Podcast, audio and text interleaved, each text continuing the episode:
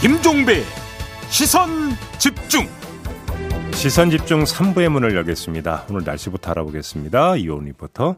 네, 바람이 꽤 불고 있죠. 비도 오늘 오전부터 늦은 오후 사이에 수도권과 강원 내륙 산지 충북 북부에 5mm 내외로 오후엔 충남 북부에 빗방울이 떨어지는 곳이 있겠습니다. 한낮에는 중부지방과 달리 남부지방을 중심으로 기온 쑥 오르겠고요. 주말에는 전국적으로 기온 더 올라 한낮에 좀 덥겠습니다. 날씨였습니다.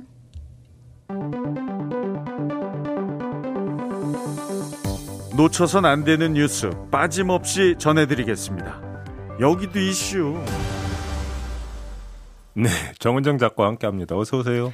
네, 들을 때마다 음, 여기도 이슈. 네, 저희들도 다 원어민인데요. 음, 끝을 예. 빼야죠. 여기도 네. 이슈. 네. 네. 네. 자, 첫 번째 이슈는요.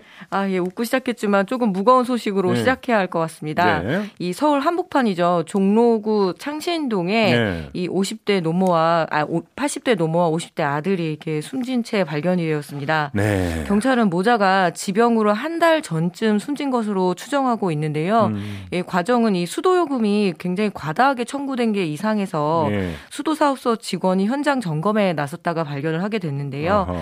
집안에 들어서니까 이제 집안 곳곳에 쓰레기 더미가 쌓여 있고 음, 음, 음. 주방 싱크대가 무너져 내려 있었대요. 그리고 어허. 그뿐만이 아니라 오랫동안 음식을 해먹지 않은 것처럼 이렇게 음. 가스레인지나 냄비에는 곰팡이가 피어 있었다고 하네요. 네. 자, 잊을만 하면 한 번씩 나오는 이런 뉴스, 우리 현실 아직도 전혀 개선이 안 되고 있다. 뭐 이런 이야기로 연결이 될 수밖에 없을 것 같아요. 네, 뭐 네. 이 집의 유일한 수입원이 이 노모 앞으로 매달 들어오는 기초연금 25만 원이 전부였다고 해요. 음. 모자가 구청에 여러 차례 이 기초생활 수급자로 선정해 달라고 신청을 했는데 탈락을 했다고 하니까 노력을 안 한 게 아니어서 더 안타까운데요. 어허. 예, 이들이 살고 있는 집이 자기 소유라는 이유가 컸다고 합니다. 음. 근데 1930년대에 지어진 흙집이더라고요. 아. 예, 2인 가구 기준 기초생활 수급자가 될 수 있는 소득 기준이 월 97만 8천 원인데요. 네. 소득이 없어도 소유주택 가치를 계산해서 소득을 이렇게 역산을 하는데 이 액수가 선정 기준을 웃돌았다라는 이유였습니다. 음. 예, 이런 분들을 위해 다른 제도가 있긴 한데 이제 건강보험료가 장기 체납되거나 저소득자인데 의료비 지출이 높아야 수혜를 받을 수 있는데 예. 이 숨진 모자가 또 여기에도 해당되지가 않았었나 봐요. 네. 그래서 이런 일이 있을 때마다 뭐 정치권과 지자체에서 복지 사각지대를 없애겠다, 심지어 발굴하겠다 이런 공언까지 했는데 네. 아 이런 대책들 제대로 작동하고 있는지 여전히 빈틈이 없는지 정말 한번 살펴봤으면 좋겠습니다. 그러니까 책상 위에서 뭐 숫자만 가지고 뭐 탈락, 합격을 가르는 것 자체부터가 사실은 좀 문제가 네. 있어요. 현장 나가서 실제로 어떻게 살고 있는지 좀 보고 판단을 해야 되는데 그게 안 되고 있는 거잖아요. 사실. 네네. 네, 두 번째 이슈로 넘어가죠. 네 후쿠시마 원전 옴- 오- 오염수 방류를 일단 만류. 하게 됐습니다. 어, 그래요? 예, 예, 생선과 해산물 참 좋아하시잖아요, 제이비도. 아, 없어서 못 먹어. 네. 한국 사람들 가장 큰 걱정이 이 후쿠시마 원전 오염수에 대한 유- 우려잖아요. 네. 근데 1년 전인 지난해 4월 13일 어, 일본의 스가 총리가 후쿠시마 원전 오염수 해양 방류를 전격 결정을 하면서 이제 국제사회와 해역을 이웃하고 있는 우리나라부터 해서 극적 엄청 반발을 하고 음, 있었는데요. 음, 음, 음.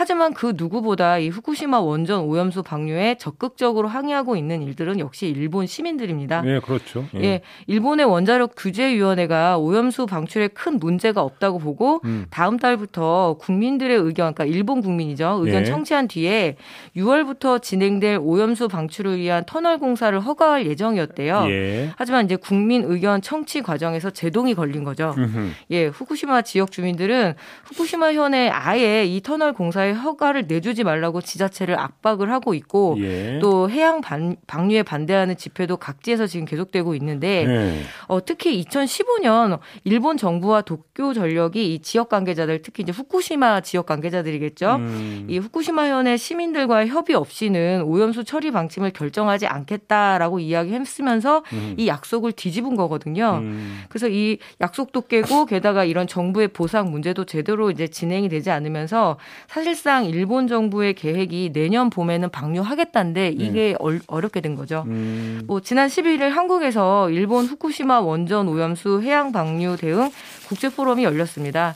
이 포럼에 한국, 미국, 일본, 호주의 국회의원들과 그리고 전문가들이 참여해서 예. 결국 이 문제를 해결하려면 국제 연대가 중요하다라고 음. 이야기를 했는데요. 음. 그렇다면 이제 한국 시민들도 이 후쿠시마 시민들의 움직임과 관심에 응원이 필요해 보입니다. 일본 시민들이 움직이면 표로 연결되니까 네. 그게 제일 중요한 거죠. 예. 일본 정부 입장에서는. 예. 그리고 저희는 또 살자면 그죠? 서로 살는 방법에 대해서 좀 고민을 많이 그러니까요. 해야 될 것 같습니다. 자 마지막 이슈는요. 네.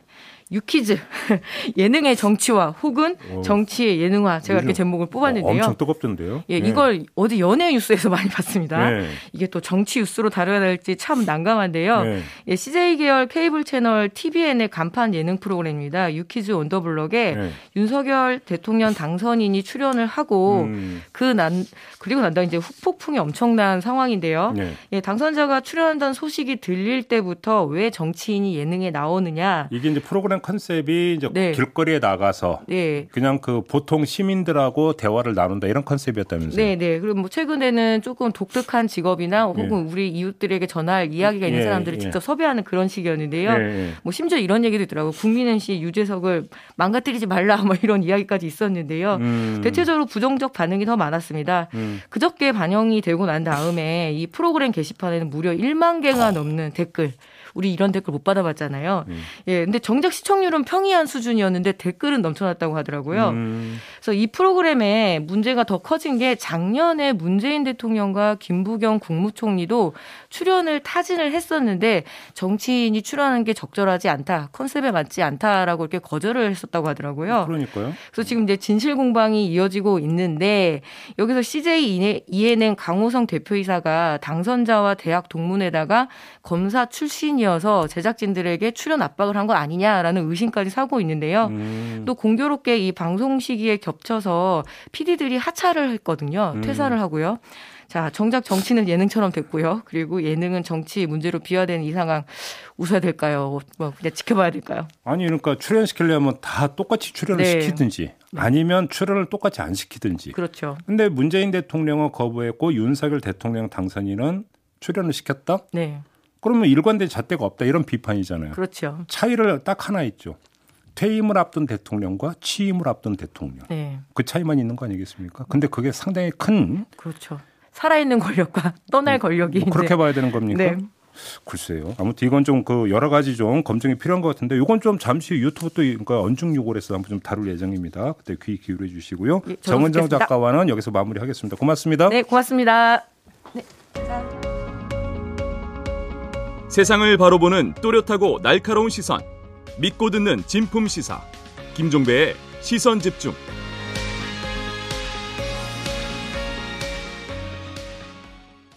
네, 저희가 JB타임즈를 통해서 음, 장관 후보자들에게 제기되고 있는 여러 가지 의혹들을 전해드리고는 있습니다만 물리적으로 한계가 있습니다. 그렇다고 모든 의혹을 다 전해드릴 수도 없고 아, 그래서 중요한 부분들만 뽑아서 선택적으로 전해드리고 있는데요. 그러다 보니까 사실은 못 다루고 있는 내용이 하나가 있습니다. 바로 부동산 관련 의혹들인데 여러 후보자에 걸쳐서 부동산 관련 의혹이 제기가 됐는데요. 그래서 요것만 좀 따로 뽑아서 이게 도대체 어떤 패턴을 보이고 있는 건지 그리고 문제의 심각성이 어느 정도인지 이걸 좀 한번 지금부터 정리를 해보도록 하겠습니다. 참여연대 정책자문위원장을 맡고 있는 김남근 변호사를 스튜디오로 직접 모셨습니다. 어서 오세요. 네, 안녕하십니까? 지금 제가 간략히 말씀을 드렸는데 한두 명이 아니잖아요. 부동산 관련 의혹이 예. 제기된 후보자가. 일단 좀 쭉 지켜보셨을 텐데 총평을 좀 해주신다면. 그, 그 윤석열 정부가 문재인 정부가 부동산 정책에 실패했다 이런 음. 거에 대한 어떤 그 무주택자들이나 젊은 세대들의 불만, 정권 심판 여론을 업고 등장한 이제 정권 아닙니까? 음. 그렇죠, 그렇죠. 그러니까 어떻게 보면 부동산 문제에 대해서만큼 더 철저해야 되는 이제 그런 입장이 네, 있는데 네, 네. 의외로 장관 후보자들을 보니까 대부분 이제 그 어떤 부동산 투기라든가 다주택 보유라든가 음, 네, 네. 이제 이런 그 무주택자들이라든가 젊은 세대들이 보기에는 이렇게 좀 불노를 살 수 있는 예. 그런 사유들이 있더라 이거죠. 그러니까 우리- 어찌 보면은 장관 후보 검증에 있어서 그 부동산 투기나 뭐 이런 것들이 중요한 검증 잣대가 돼야 되는데 네. 아예 부동산 투기 이런 거는 윤석열 정부 장관 후보자들은 검증 잣대 자체에 없었던 거 아니냐 이제 그런 어, 그 정도다? 된다는 거죠. 뭐 예를 들면 전형적인 이제 부동산 투기가 농지 투기거든요. 예, 자기가 그렇죠. 농사 안 지으면서 이제 예, 예, 예. 재테크 목적으로 농지들을 갖고 있는 음, 것인데 이제 그런 후보들도 상당히 있고 그러니까요. 뭐 어. 또 세금 안 내는 거거든요. 세금을 안 내기 위해서 뭐 어떤 편법 허위의 증여나 뭐. 근저당권이나 뭐 전세권이나 이런 걸 이제 설정해 놓고 음, 나중에 상속이나 이제 이런 걸 받을 때 그만큼 세금을 덜 내려고 하는 이제 그런 것들도 다수가 보이고 그러니까 몇 개. 좀 유형화해 가지고 지금부터 좀 질문을 드려볼게요. 그러니까 저희가 이제 변호사님을 모셨던 것도 사실 LH 그 투기 사태가 이제 벌어졌을 때 바로 이 문제를 이제 직접 제기하신 것도 주인공이시도 하잖아요. 그때 이제 몇 차례 인터뷰를 그 인터뷰에 모신 적이 있었는데 그때의 경우에 준해서 본다면 농지법 위반 의혹이 제기된 분들이 몇 분 계시지 않습니까? 예. 이걸 지금 어떻게 이제 그 분류를 하고 어느 정도라고 지금 문제가 심각하다고 보고 계세요? 뭐 예를 들면 이제 정호영 복- 보건복지부 장관 같은 음. 경우에는 그 당시 농지를 취득할 때가 레지던트 시절이에요. 그러니까 네. 어떻게 보면 이제 사회적 소득도 그렇게 많지 않았고 음. 레지던트 바쁘잖아요. 가서 네. 농사 지을 수 있는 상황이 아닌데 농사 짓는다 그러면서 이제 농지를 음. 매입을 했단 말이에요. 음. 그리고 그 당시는 이제 직접 농사를 짓느냐 하느냐를 제일 중요시하는 게 그 근처에 주소지가 있어야 돼요. 소위 통작거리라고 그래가지고 통작거리 그 맞아요. 예, 예. 농사 지으러 예, 갈수 맞아요. 있는 거리냐인데 그 그러니까 주소도 위장 전입을 한 거죠. 그래서 아. 거기 이제 살지도 않으면서 위장 전입을 해놓고 이제 해서 뭐 옛날에 이제 그 장관들 낙마할 때 대표적인 게 농지 투기하려고 위장 전입한 거잖아요. 뭐 국무총리가 낙마한 적도 있었고 장관들이 그것 때문에 낙마한 경우들이 그 얘기를 그러니까 이명박 정부 때 어떤 후보자가 땅을 너무 사랑한 나머지 뭐 했다 뭐 이 그때 어록에 올라갔던 그것도 기억이 나는 것 같아요. 그래서 이제 뭐 다 까마득히 이제 잊어져가는 상황인 건데 갑자기 이게 이제 그 이명박 정부 때 시절처럼 이제 다시 네. 부활을 하고 있는 상황이죠. 그러게요. 위장 전입해서 농지 투기한 사람들까지 진짜 장관 후보자로 나오고 있고 한동훈 지명자도 뭐 그러니까 비슷한 지금 의혹이 제기가 된 게 있죠. 뭐 이제 아버지한테 상속을 받았다 그러는데 아버지도 제가 보기에는 이제 농사를 졌을 가능성이 굉장히 좀 어. 적을 것 같은데 근데 아무튼 뭐 아버지는 농사 져서 뭐 농부의 아들로 아버지한테 농지를 상속 받았다 쳐도 네. 본인이 농사를 안 지면 매각을 해야 되거든요. 아, 어, 근데, 근데 어머니가 농사 지었다는 주장을 하더냐. 이건 어떻게 봐야 돼요? 뭐 이제 검증을 해봐야 되겠죠. 음, 그래서 음. 이제 어머니가 이제 보니까 또 이렇게 뭐 부동산도 많이 사들이시고 이제 그런 거 하시는 것 같은데 아, 아, 그래요? 그 그런 분이 이제 가서 농사 졌을까라는 것도 좀 의문이 있어서 근데 그럼 또 인근 주민들의 증언은 그 가사도우미의 그 남편이 농사 지었다라. 뭐 이렇게 좀 증언을 했잖아요. 만약 이 증언이 사실이라면 이건 명백한 농지법 위반이 그렇죠. 됩니까? 농지법 위반이 되는 거고 이제 농지를 매각해야 되는 거죠. 자기가 농사지을 이제 의사가 없는 것이니까. 네. 그래서 이런 농지법 농지 관리의 어떤 허점을 이용해 가지고 음. 그런 이제 농지법을 위반한 이제 그런 사례들이 있는 것이고. 그러니까 이제 그것도 보면 물론 이제 그 세상사의 관심이라는 게 그때그때 달라지긴 하지만 LH 사태 때 그 엄청난 어떤 그 관심과 분노 이거에 비하면 지금 거의 비슷한 양상이 나타나고 있는 이건 또 별로 이제 그 뒷전으로 가 있는 부분이 좀 있는 것 같아요. 그러니까 이제 이렇게 좀 공직 사회에 진출하시는 분들이 부동산 투기나 이런 거는 의뢰의 그런 상류층 사회에서는 그냥 의뢰하던 거니까 그게 크게 문제가 되느냐 이제 이런 아. 의식들을 이제 대부분 갖고 있는 국민들이 거의 이제 거죠. 반 그러니까 포기하고 있다 이렇게 보시는 겁니까? 그러니까 뭐 어느 정권을 가더라도 이제 비슷한 양상들이 아. 이제 보이고 알겠습니다. 그다음에 지금 제가 이해가 안 되는 게 있는데요. 한동훈 그 법무부 장관 후보자 그 아파트 있잖아요. 1억을 빌려서 샀는데 또 어머니가 근저당권을 설정했었고 그다음에 또 한 달 뒤인가 또 근저당 설정이 해, 뭐 그러니까 저기 해소가 되고 이, 저 이해를 못 하겠던데 이게 어떻게 되는 거예요 이게? 어, 먼저 이제 98년 2월 달에 정모 씨라는 분이 아파트를 매입을 하는데 그 아파트 그 당시 기준 시가가 한 1억 정도 되는 건데 음. 그 한동훈 후보자의 어머니가 1억을 빌려주는 거예요. 그러니까 음. 거의 자기 돈 없이 한동훈 후보자의 그 어머니의 돈을 빌려가지고 집을 샀다 이렇게 볼 수 있는 정모 거죠. 씨가. 예, 정모 씨가. 예. 근데 바로 이제 한 달 후에 그걸 한동훈 후보자가 사요. 예. 그러니까 집을 소유권 보존 등기를 한 사람이 한 달 만에 판다라는 건 너무 이례적이잖아요. 음. 그러니까 거기도 또 이제 상당히 그 의혹이 있고 네. 그런 다음에 이제 그럼 근저당을 끼고 산 건데 또 바로 이제 근저당을 이제 말소를 시켰습니다. 음. 그럼 돈을 갚았어야 되는 거잖아요. 어머니한테. 그렇겠죠. 그런데 한동훈 후보자는 그 당시 이제 뭐 연수원 다니면서 연수원이 한 65만 원 정도 받아요. 그 당시. 예, 사법 생활하기도 빠듯합니다. 그래서 사실 갓 패스하고 예. 음. 예. 그러니까 돈을 모아가지고 그 1억을 갚았다. 그러기가 좀 의심스러운 거죠.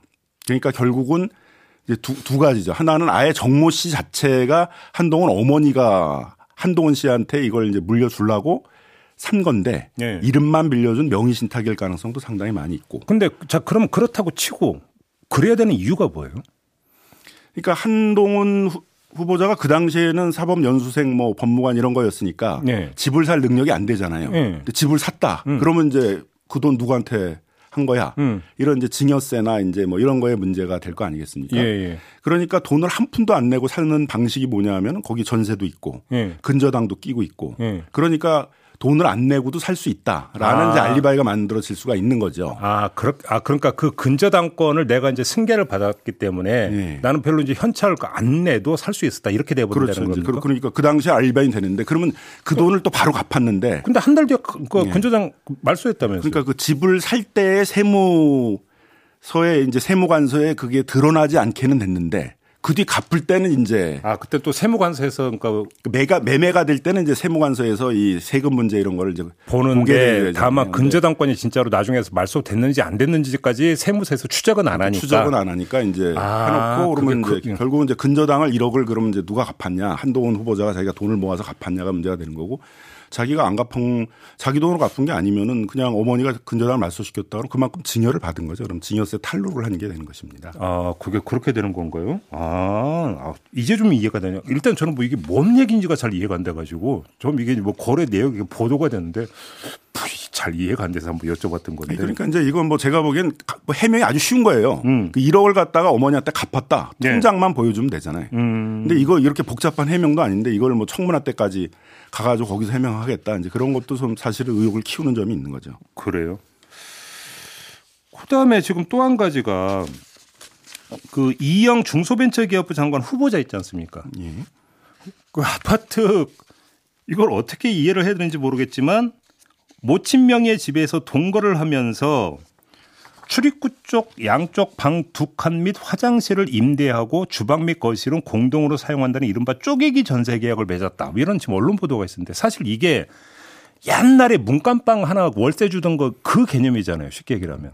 이제 뭐 보증금이 4억이라고 그러니까 이제 뭐 문간반 정도의 의미는 아닌 것 같고. 근데 저는 요즘 이런 계약한다는 얘기는 듣도 보도 못했거든요. 이거 어떻게 봐야 되는 거예요? 부모와 자식 간에 이제 그 뭐 집을 나눠 쓴다 그러면서 그 그걸 또 구획을 해가지고 전세권 설정 등기를 한다는 건 너무 이례적인 거죠. 그러니까 예. 이제 비슷한 게 있는데 이제 그 이상민 행안부 장관도 이제 어머니가 사는 집에 그 아들이 근저당권을 좀 설정해 놓고 있어요. 2억 정도를. 어. 그럼 다 이제 뭐가 의심되냐면 이제 곧 상속을 받을 가능성이 있어요. 부모님이 돌아가시면. 그러면 거기에 전세권 4억, 보증금 4억, 그다음에 뭐 근저당권 2억 이렇게 돼 있으면 그만큼을 제외하고 이제 상속세 계산을 하게 되는 거거든요. 아 그렇습니까? 예, 상속이나 증여세 계산을 할 때. 아. 그러니까 그걸 줄이기 위한 이제 수단으로 그 사실은 전세 보증금이 도- 서로 주고받지 않았는데 네. 사실은 이제 돈을 어머니와 자식 사이에 주고받지 않았는데도 네. 그런 이제 허위의 근저당권이나 전세권을 설정해 놓고 나중에 증여세나 상속세를 줄이려고 했던 거 아니냐 이제 이런 의혹이 제기됐죠. 아니 잠깐만요. 그럼 이건 세법을 몰라서 여쭤보는 건데 전세권 설정된 걸 빼주는 건 이해가 되는데 전세권 설정자가 피상속인인데도 그걸 빼줘요? 그러니까 그 아파트 가격에서는 빠지게 되지 않습니까? 네, 그 보증금만큼 네, 그 네. 아파트를 상속하는 데 있어서 증여받는 데 있어서 예. 오 그래요? 상속세를 줄이려고 지금 이렇게 계약을 했다라는 겁니까? 그런 의혹이 제기된다라는 뭐 거예요. 의혹이 제기되고 있으니까 이제 그 점을 좀 해명을 명확히 이제 해야 될 것이다 이렇게 이제 보여집니다.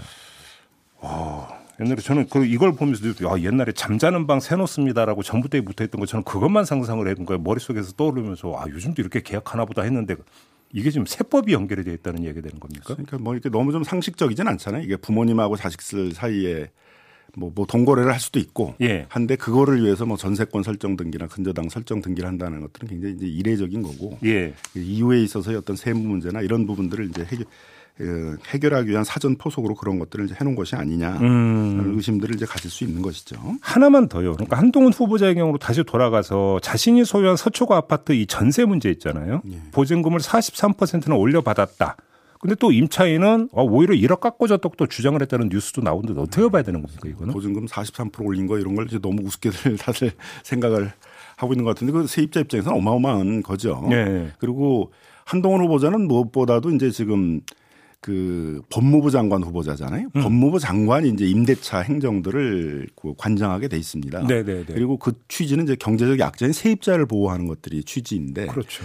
뭐 그 당시 입법도 추진되고 있고 어쨌든 세입자들을 보호하기 위해서 임대료 인상을 뭐 5%는 이렇게 제한을 하자라는 그런 입법이 추진되고 있는 상황 하에서 예. 공직자였던 사람이 43%나 보증금을 올려받았다라는 것들은 뭐 이게 위법이냐 아니냐는 이제 둘째 치고 음. 윤리적으로는 상당 공직자 윤리적으로는 상당히 문제가 있는 거죠. 근데 한동훈 후보자 측에서는 계약갱신 청구권을 행사해서 올려받은 게 아니기 때문에 법적으로 문제없다 이런 식으로 주장을 했잖아요. 근데 사실 세입자가 잘 대처했으면 계약갱신 청구권을 행사할 수 있었던 사안인데 음. 그걸 이제 잘 부주의해서 행사를 못한 거잖아요. 음, 음. 오히려 법률 전문가였던 한동훈 후보자 입장에서는 그런 세입자들이 그런 권리를 제대로 행사할 수 있게 해주거나 예.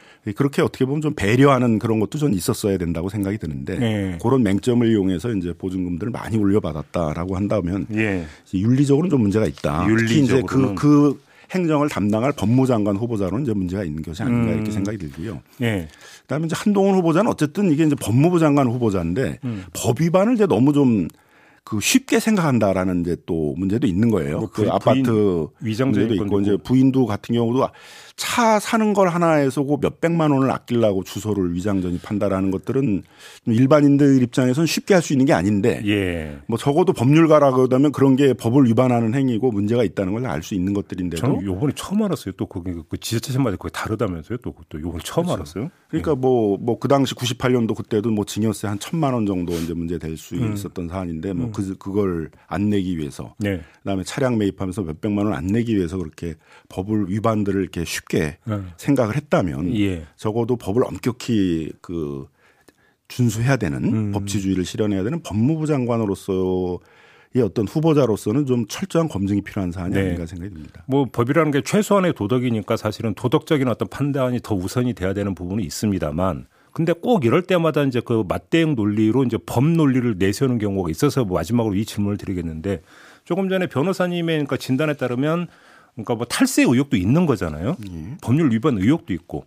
근데 또 이렇게 나면 또 항상 뭐 시효 이런 얘기가 따라 붙잖아요. 이게 좀 수사가 필요한 부분에 법률적으로 이걸 어떻게 할 수 있는 여지가 있는 겁니까? 지금까지 제기된 의혹들을 좀 종합을 뭐 해보면. 시효가 지났으니까 지금 뭐 법 그, 그거에 대한 뭐 형사적인 책임을 묻는다 이제 이런 아, 이건 않겠지만 이건 어렵고 음. 적어도 이제 그런 그 당시도 이미 어떤 사법 연수생이었으니까 음. 법무관이었으니까 법률 전문가인데 네. 그런 법률 전문가로서 그런 법 위반들을 이렇게 너무 사소하게 생각하는 예. 그 해명하는 방식도 보면 뭐 나는 그 당시 법무관이었고 잘 몰랐기 때문에 어머니가 알아서 했다 음, 음. 이런 거잖아요. 그러니까 거기도 이미 증여 이런 의사가 이게 내포돼 있는 거잖아요. 내가 한 게 아니라 어머님이 나 집 하나 마련해 주려고 음, 한 거여서 난 잘 몰랐다.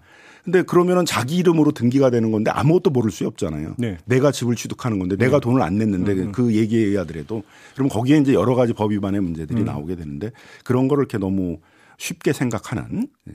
그러면 아까 이제 뭐 예를 들어서 이영 후보자나 이런 데서 나왔던 쪼개기 전세 같은 경우도 이게 편법 상속 의혹이 있다고 했지만 지금 상속 행위가 완료가 된 거라니까 또 법률적으로 접근할 수는 없- 없는 거고 그거는. 그래서 이제 뭐 미래의 건데 아직 뭐 모르지 않느냐 그렇죠. 이렇게 얘기가 나오겠죠. 근데 그러니까. 왜 그러면은 이런 굉장히 이상한 행동들을 하느냐에 네. 대한 좀 해명이 있어야 되겠죠. 지금 많은 분들이 댓글 주고 있는데요.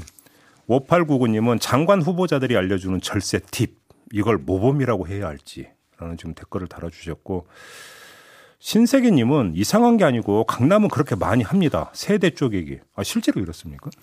그러니까 아마 이제 강남이나 이런 데는 이제 재테크 상담을 해주는 세무사님 이런 분들이 있는 것 같아요. 이제 이런 분들이 굉장히 이제 이런 방법들 뭐 신탁을 이용하는 방법들 뭐 그 예를 들면 뭐 아버지하고 아들이 집을 공동으로 이제 공유 지분으로 사는데 아버지가 이제 조금 현금으로 내고 아들이 큰 빚을 내서 사는데 그 빚을 갚아주는 건 또 아버지가 갚아주는 방식이라든가 뭐 굉장히 다양한 방식의 이제 증여세를 탈루하는 이제 그런 방식들을 그 전문 세무사들이 이제 택해주고 있는데 그 세계에서는 당연할지 모르지만 네. 그런 건 다 법 위반의 소지가 있는 것이죠. 곳곳이 구멍이군요. 곳곳이. 알겠습니다. 좀 씁쓸하네요. 말씀 듣다 보니까. 마무리하겠습니다. 고맙습니다. 예, 예. 네. 김남근 변호사와 함께했습니다.